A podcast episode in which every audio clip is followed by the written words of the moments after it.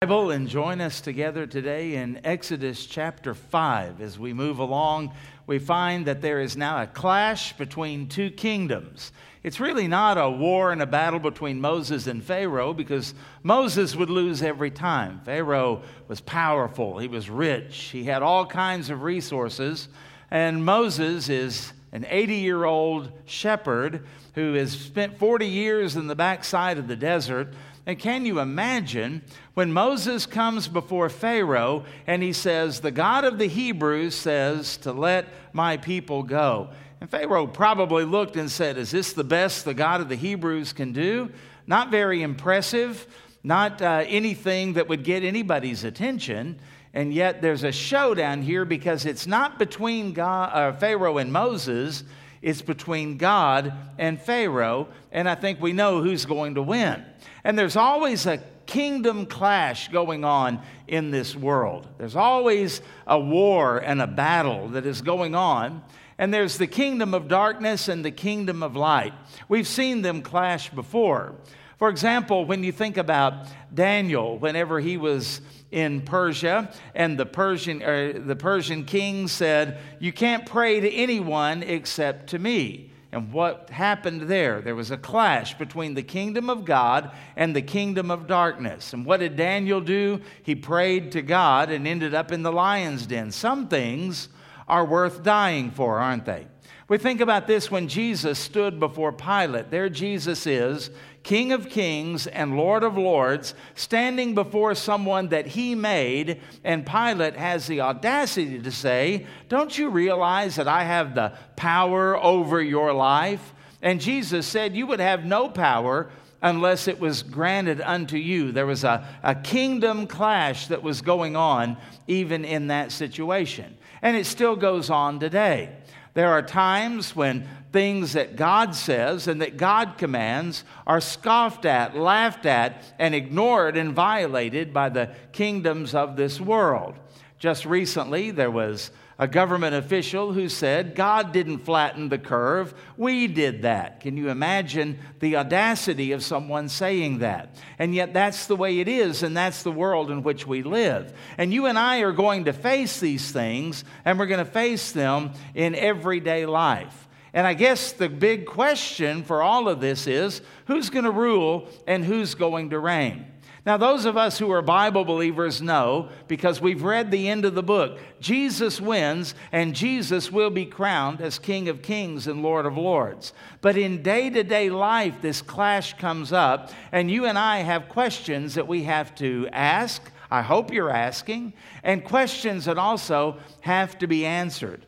And so I want to read the, the text so let's go to uh, Exodus chapter 5 and let's look at verse 1. We'll begin reading there. It says, Afterward, Moses and Aaron went in and told Pharaoh, Thus says the Lord God of Israel, Let my people go that they may hold a feast to me in the wilderness. And Pharaoh said, Who is the Lord that I should obey his voice to let Israel go? I do not know the Lord, nor will I let Israel go. So they said, The Lord God of the Hebrews has met with us. Please let us go three days' journey into the desert and sacrifice to the Lord our God, lest he fall upon us with pestilence or with a sword. Verse 4 Then the king of Egypt said to them, Moses and Aaron, why do you take the people from their work? Get back to your labor. And Pharaoh said, Look, the people of the land are many, and now you make them rest from their labor. And we'll stop there. Because the first question that comes up in all of this, it's the big question, and that is simply who are you? Who are we? Whose are we, maybe we should say. Because you'll notice that if we would have been talking about this, we might have said, Hey, Pharaoh, let your slaves go. Let your people be free. But God didn't say that. Moses goes to Pharaoh and he says, Thus says the Lord God of Israel, let my people, not your people, my people go.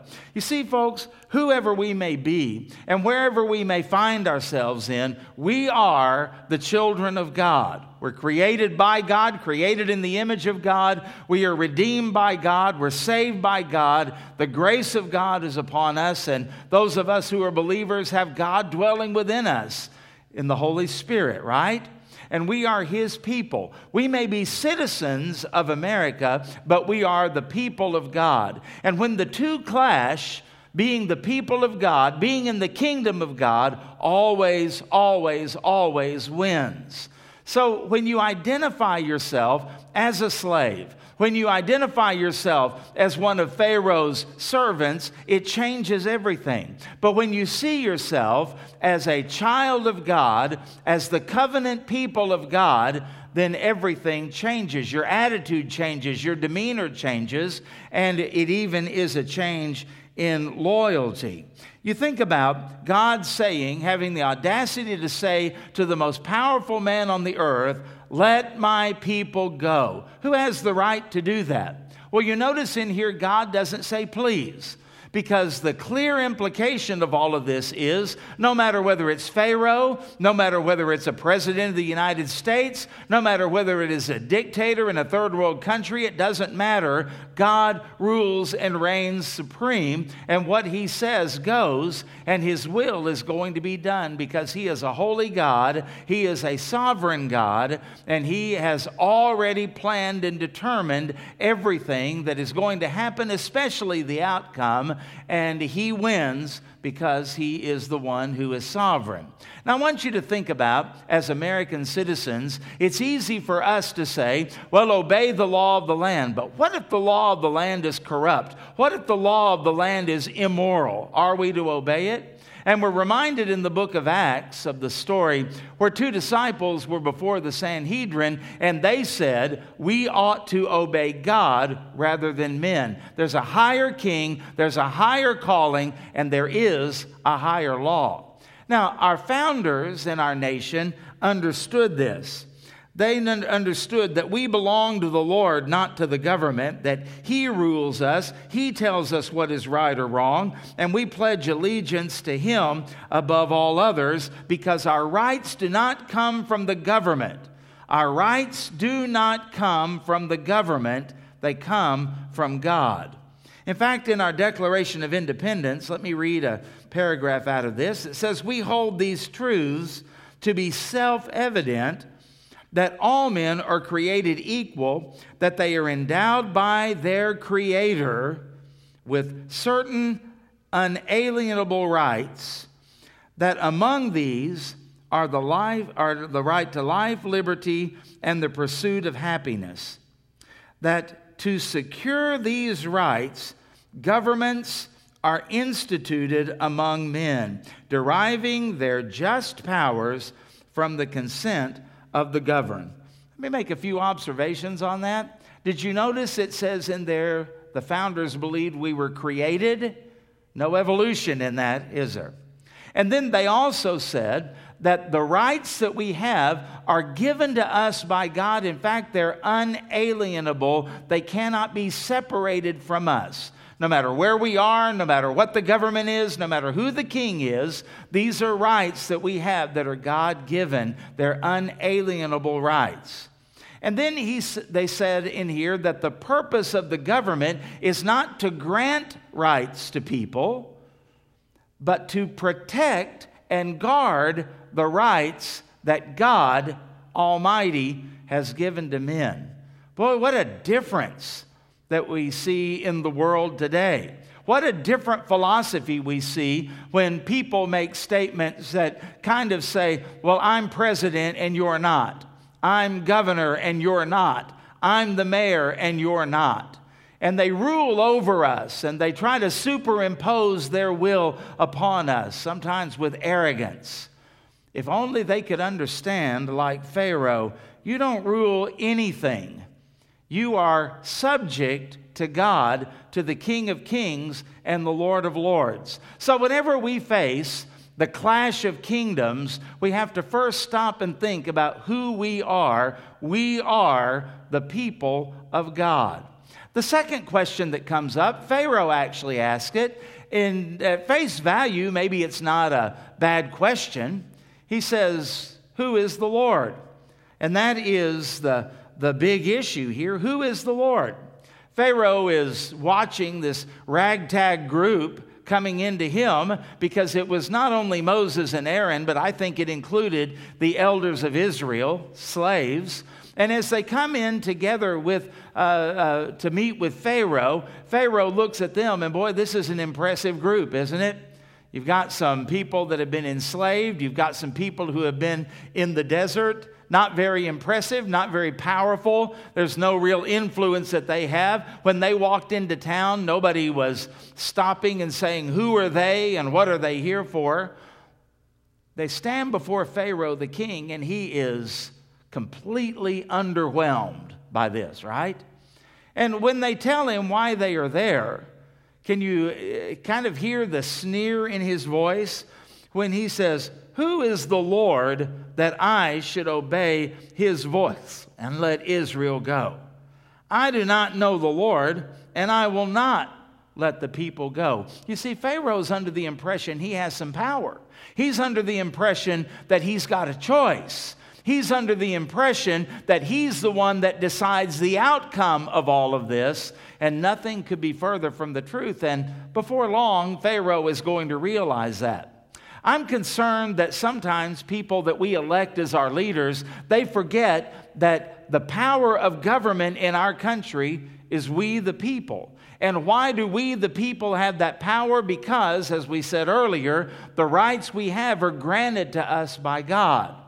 And sometimes they forget that they are to serve us and they are to represent us. Sometimes they get a little big for their britches, sometimes, and we think about that because we can do the same thing. Anytime we get a little taste of power, we as humans, even us, we tend to do the wrong things with it. We tend to make more out of it than it really is. And we need to understand that the people that we elect as our leaders are simply human. I kind of feel sorry for the president. I kind of feel sorry for our governor. Because when you think about, especially the governor right now, he can't do anything right. If he opens things up and lets the economy flourish, then you've got all of these people who act as if they would know what to do, and they are saying he's doing too much and he's putting us in danger. The truth is, they don't know any more than he does. And then if he locks everything down, you've got the other people saying, We can't let the economy die. Why won't he let us have our freedom and treat us like adults? He can't win. You need to pray for him that he would have wisdom in all of these things because he needs the wisdom of God. Because the truth of the matter is, none of us really know what we're facing. None of us really know the outcome of anything. None of us saw this coming. And so we need the wisdom of Solomon. And Solomon got his wisdom from God, didn't he? And we need to understand here that when we are dealing with the kingdoms of this world and we are dealing with the pharaohs of this world, we might say, that they're asking a question as they look at us. You don't look very powerful. You don't look very competent. You don't look very intimidating. So why should I obey your God? Now, we might look at that and say, yeah, that's a good thing. I need to talk to the Lord about that. And uh, Lord, if you would give me more talent, if you would give me more ability, if you would give me more persuasiveness, well, then I could really do something for you. But then again, if that happened, you would probably get the glory, and God wants the glory to go to Him. You see, when Moses said at the burning bush, Why just send somebody else? I'm not even a good speaker. The Lord didn't dispute that. And the Lord didn't heal him from that. The Lord provided Aaron. And the Lord is telling us through that that He uses people like us, knowing our imperfections, knowing our inabilities, knowing all of our weaknesses, because it is in our weakness that He is made strong.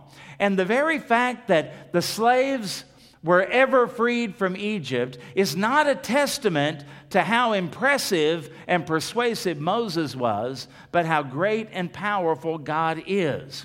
You see, when Pharaoh asked the question, you know, who is the Lord? He's not asking it out of curiosity, he's asking it more out of disdain. Why should I obey this God who allows his people to be enslaved and then sends representatives like this? Why should I, the most powerful man on earth, have anything to do with them? Well, the fact that he asked the question in a wrong manner doesn't negate the fact that it still is a good question. Who is the Lord? In fact, the Lord Jesus with his disciples he asked them essentially the same question. He said to them, Who do men say that I am?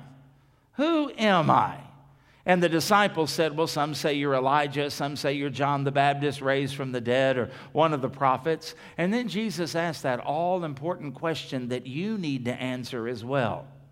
But who do you say that I am?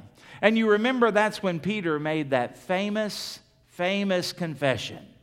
You are the Christ, the Son of the living God. And Jesus looked at him and said, Blessed are you, Simon, son of John, for flesh and blood did not reveal this to you, but my Father which is in heaven. Now, similar questions, but very different motives. When Peter said that, he's making a confession of faith. When Jesus asked that, he's asking that to bring them to that point of that confession of faith, that rock of faith. When Pharaoh asks it, he's asking it with a justify yourself. How dare you come to me telling me that I have to obey your God? And so uh, Pharaoh would want to say to them, it's futile to try to dethrone the one that enthroned you. And that's what every political leader, that's what everyone needs to understand on the face of the earth. It doesn't matter whether you're an elected leader or a dictator or you inherited your throne as a king. None of you could rule or reign without God allowing it to happen. Your power comes from God. And I would say that to every boss. I would say that to moms and dads as you are the authority in your family. Pastors need to realize this with the authority we have in the church. It all comes from God and it all is for his it all is for his glory and we better not try to take his place or usurp that. This is the question, who is the Lord? And if he's who we say he is, then it ought to make a difference in our attitude, our outlook, and certainly in our actions. And his rulership, kingship, ought to be displayed in our lives. Which brings us to a third question, and here's the big concern. We get on down to verse 3, and they say that the God of the Hebrews is met with us, and let us go three days' journey into the desert and sacrifice to the Lord our God. Now, listen to this lest he fall on us with pestilence and with the sword. And so the question here is to whom are you accountable? To whom are you accountable? Is it Pharaoh? Because Pharaoh's not going to go for this. And we already knew that. God told Moses, I am going to harden his heart. He's not going to be in favor of this. And if you're accountable to Pharaoh, then you just drop it and you go back to work. You just try not to make waves. You don't want to cause any more trouble. But if your accountability is to God, then this is a God that you worship. This is a God to whom you offer those sacrifices as He has commanded. This is the God that you understand. If you don't obey Him and worship Him above all others, that there's an accountability for all of that. You reap what you sow.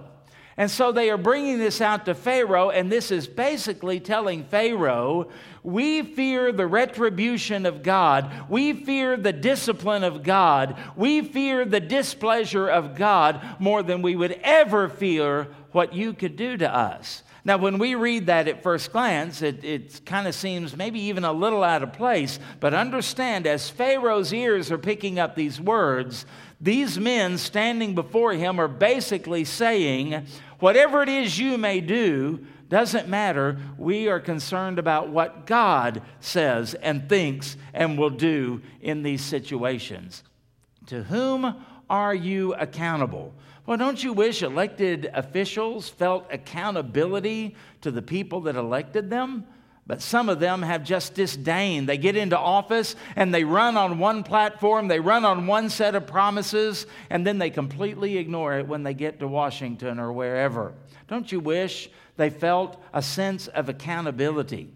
But I wonder today if God looks at us and wonders about us. Here we are singing praises to Him, singing about His kingship and His sovereignty and His rule, and then we violate everything that He says and then we ignore what is clearly spoken in His Word, and we do what we know is wrong, and we fail to do what we know is right. We become lazy, we become apathetic because we don't really sense that there is any true accountability. You know, the Bible says God is not mocked. What you reap, you're going to sow. The Bible tells us that the sins of the fathers, the parents, are visited. In other words, they have an effect on the generations to come after them. But we don't really believe that. The Bible says we all must stand before the judgment seat of Christ. The Bible says we're going to give an account for every idle word, but we don't really believe that. And we think that we can live the way we want to live, do what we want to do, when we want to do it, the way we want to do it, and we really don't sense any accountability. And yet, that's what is brought out here. This is a clash between the two kingdoms. Chuck Colson called it kingdoms in conflict, and that's the world that we live in.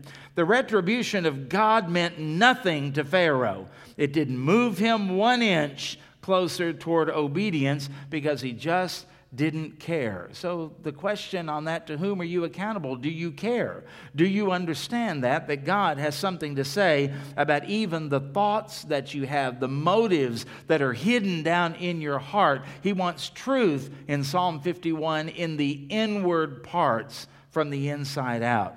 And that brings us into this fourth question, and that would be the biggest battle. Do we yield to God or do we yield to Pharaoh? Do we yield to the one who is sovereign over all, or do we yield to the temporary powers that be in our lives? The Bible says in verse 4 Then the king of Egypt said to them, Moses and Aaron, why do you take the people from their work? Get back to your labor. And that's why I think there was more there than Moses and Aaron. Moses and Aaron were not slaves at that time in Egypt. They didn't have any labor in Egypt. They had been in the desert. They're coming back into Egypt now, and uh, they didn't have any work to get back to. Who was he saying, get back to work? There must have been some people there who were slaves and who did have responsibilities to and under the authority of Pharaoh. Keep uh, uh, stop taking these people from their work, and you guys get back to work and get back to doing what you were supposed to do. Now, when Pharaoh says this, can you imagine what it must have done to those elders who were standing with them? I mean, I'm sure when this happened to Moses and Aaron, they're thinking, what's going on here? Where's God and why isn't He working? And to those people that stood there with Him, they probably couldn't get out of there fast enough. We don't know them and we don't know what they're doing and we don't have anything to do with them. Yes, sir, boss, we're back to work. Can you kind of imagine what is happening here, what is going on in this situation? Because we're going to yield to somebody. The Bible talks about you can't serve two masters. Remember that? You'll serve one and despise the other. And despise doesn't mean to hate, not in, not in the Bible. In the Bible, despise means to take lightly, to overlook. So you're going to serve one and you're going to dismiss the other one. You can't have it both ways. And that's what I think is happening here, and I'll show you in a minute why I think that. I think at this point, the choice is do we continue on with what God has said? Doesn't look like it's working. This thing is not coming together the way that we thought it would. In fact, things are getting ready to get worse for the people of God, not better. So, what is going to happen? Are they going to buckle? Are they going to wilt? Are they going to give in? Who are they going to follow? To whom are they going to submit? To whom are they going to yield? It's the choice you and I have every day, multiple times a day. Who are we going to yield to, in other words? Well, the Bible says that when the king said, Get back to work, you know what they did? They went back to work. And uh, Pharaoh actually then makes it worse because that issue that put them in slavery in the first place was the Hebrews were growing there in Egypt, so big in number, the Egyptians were afraid of them. Well, Pharaoh says the same thing. The people of this land are many now, and you make them rest from their labor. There's a lot of them, and they're not getting the work done, and it's affecting our economy. Get back to work. Now, as we think about Pharaoh and we think about his command, it kind of carried a threat with it, didn't it? Now, earlier they had said, we need to go offer sacrifices or God is going to have something to say about it. But then Pharaoh says, you get back to work or I'll have something to say about it. And the people began to question, they began to doubt, and they began to kind of buckle under all of that. Who is going to carry the most weight, God or Pharaoh? That's a good thing for all of us to evaluate in our own lives, isn't it? In fact, I'll ask you this question Does GOD get your attention as much as the IRS or your JOB does? Some people are scared to death of the retribution that might come if the IRS says, We're going to audit you, and they panic on all of that. And yet, God says, You're going to reap what you sow, and they just slough it off like it's no big deal. There's some of you that you are terrified at what your boss might say on your job, and yet with God, it's like, well, he'll understand. It's no big deal. It's just God, and we don't take him seriously. And maybe one of the big reasons for us going through what we're going through right now is to get to know God, to reevaluate our lives, and to take God seriously once again because we realize how fragile life is and I'll tell you another thing I think people are starting to realize our economy and our nation, as strong and as powerful as it is, is much more fragile than we even think. You have to understand that in this showdown and this clash, there is an element of faith. Who are you going to believe? Who are you going to listen to? Who are you going to obey? Who is it that really gets your attention? You know, this is a question for Pharaoh. Who are you going to believe? And we already know the answer for that because God already told us the answer, right? This is a question for the people of Israel. Who are you going to believe? Moses is here, Aaron is here, and God has spoken, more importantly. Now, who are you going to believe? Both lions are going to roar. Both kings are speaking. Both kings have uh, put out their demand and their will and their decree. Which king are you going to obey? If you go down to chapter 5, verse 20, it says, Then as they came out from Pharaoh, they met Moses and Aaron, who stood there to meet them, and they said to them, Let the Lord look on you and judge, because you have made us abhorrent in the sight of Pharaoh and in the sight of his servants to put a sword in their hand to kill us. You know what they were saying? Moses, you say you came here to deliver us, and you say you came here by the decree of God. And now look what's happened. Pharaoh hates us worse. And Pharaoh is coming after us, and we're going to pay. And you know what they were saying? We fear the retribution of Pharaoh more than we do the retribution of God. We take the word of Pharaoh more seriously than we take the word of God. And that's the condition of a lot of people today, maybe even you. Will you think about that? But this is also a question for Moses. Because if you go on down to verse 22, here's what was on Moses' heart. He didn't understand it all either.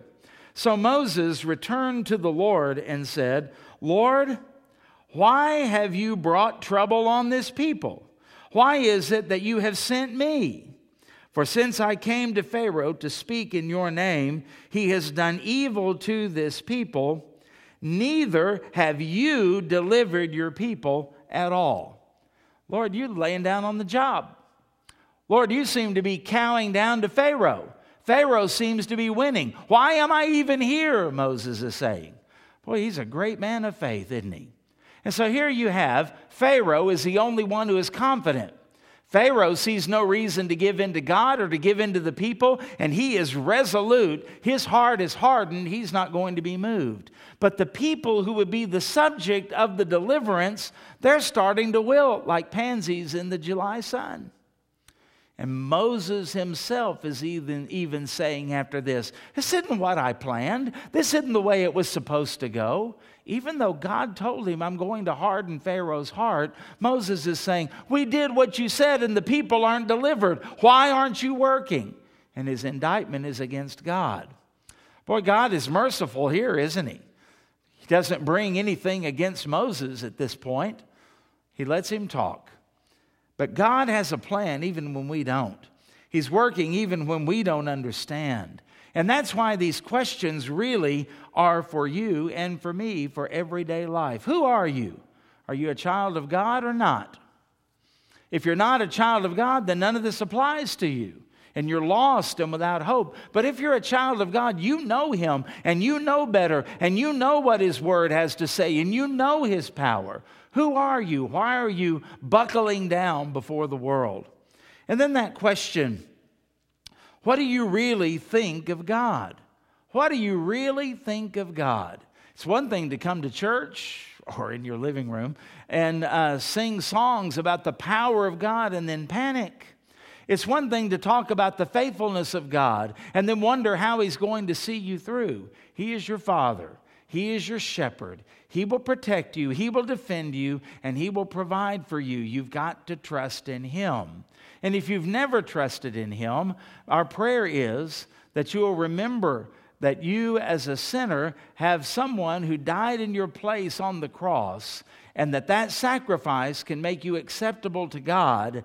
And if you trust in Him, then he promised whoever calls upon the name of the Lord in that saving manner, repenting of their sins and believing the good news of Christ, will be saved. And whether you trust him or not as Savior and Lord reveals what you really think about him. And for those of us who are saved, day by day that question comes up what do we really think of God? What do we really know about him? And what message are we portraying to our children and to our neighbors and to people that we work with? What are we portraying? Is this a God who is powerful, a God who can be depended upon? Or is this just something that we are left to work out for ourselves in our own strength and in our own power? And that's not much, is it? And the other question is does accountability does accountability get your attention? Do you ever think about the fact that you are accountable to God for the way you spend your money, for the way you spend your time, for the way you use your life, for the way you take care of yourself? I mean, all kinds of accountability. And we're all going to stand before the judgment seat of Christ. Christian, will your life go through the fire as wood, hay, and stubble, or as gold and silver and precious stones to be refined?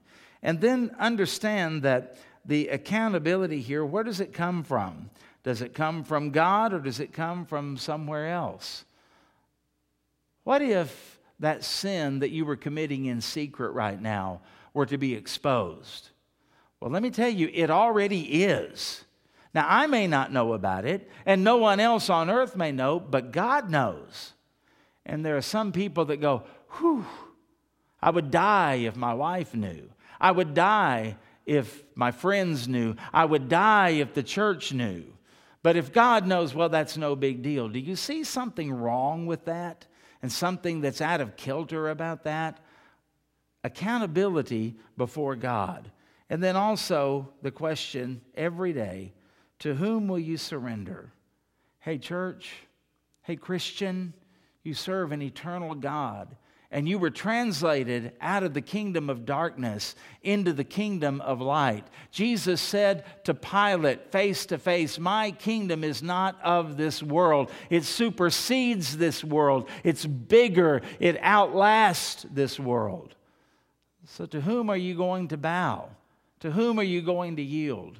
The temporary, passing, fleeting kingdom of this world, or to the eternal God who is our eternal King. So there are some questions for you to think about during this time, questions that I wish our leaders would think about, and that is who are we? Are we servants of these people that are leading us? Are we servants of the state? Are we servants of a boss or an employer? Or are we the people of God? And when we think about that, then the question is then who is God? And if He is supreme, then we need to act like it. And we need to live that way. And we need to yield to Him, don't we? We also need to understand that there is accountability. And we need to think about that accountability. And to whom are we accountable? Is it only to the IRS or only to the government or only to the cops or only to the boss? Or are we accountable to God? And do we understand that? And then that fourth question that is so important to whom will we yield?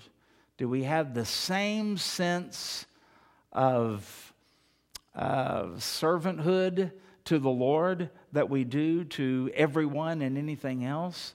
Or is there that higher calling of knowing that as for me and my house, we will serve the Lord? Remember that in Joshua? That's the cry, and that's the choice that every one of us must make every single day. So, as you think about these things, and as we go through these times of the quarantine and the virus, well, we're coming out of them. So, what will we do when we come out of these things? And I think these four questions give us a lot of direction and a lot to think about. Whom, to whom will you yield? And my prayer is that you will yield to the sovereign one, the King of kings and Lord of lords the Lord Jesus Christ. Let's bow for a word of prayer as we close. And uh, may the Lord bless you. And again, thank you so much for watching this live stream. Father in heaven, we think about Moses before Pharaoh, and we realize it wasn't really Moses against Pharaoh, it was God against Pharaoh. And at this particular point in the story, Pharaoh seems unmoved. He's not even breaking a sweat and his authority seems sure, his commands are carried out. But we know from reading the story that's just temporary. May we look at life and understand all of those who are powerful, all of those who have authority.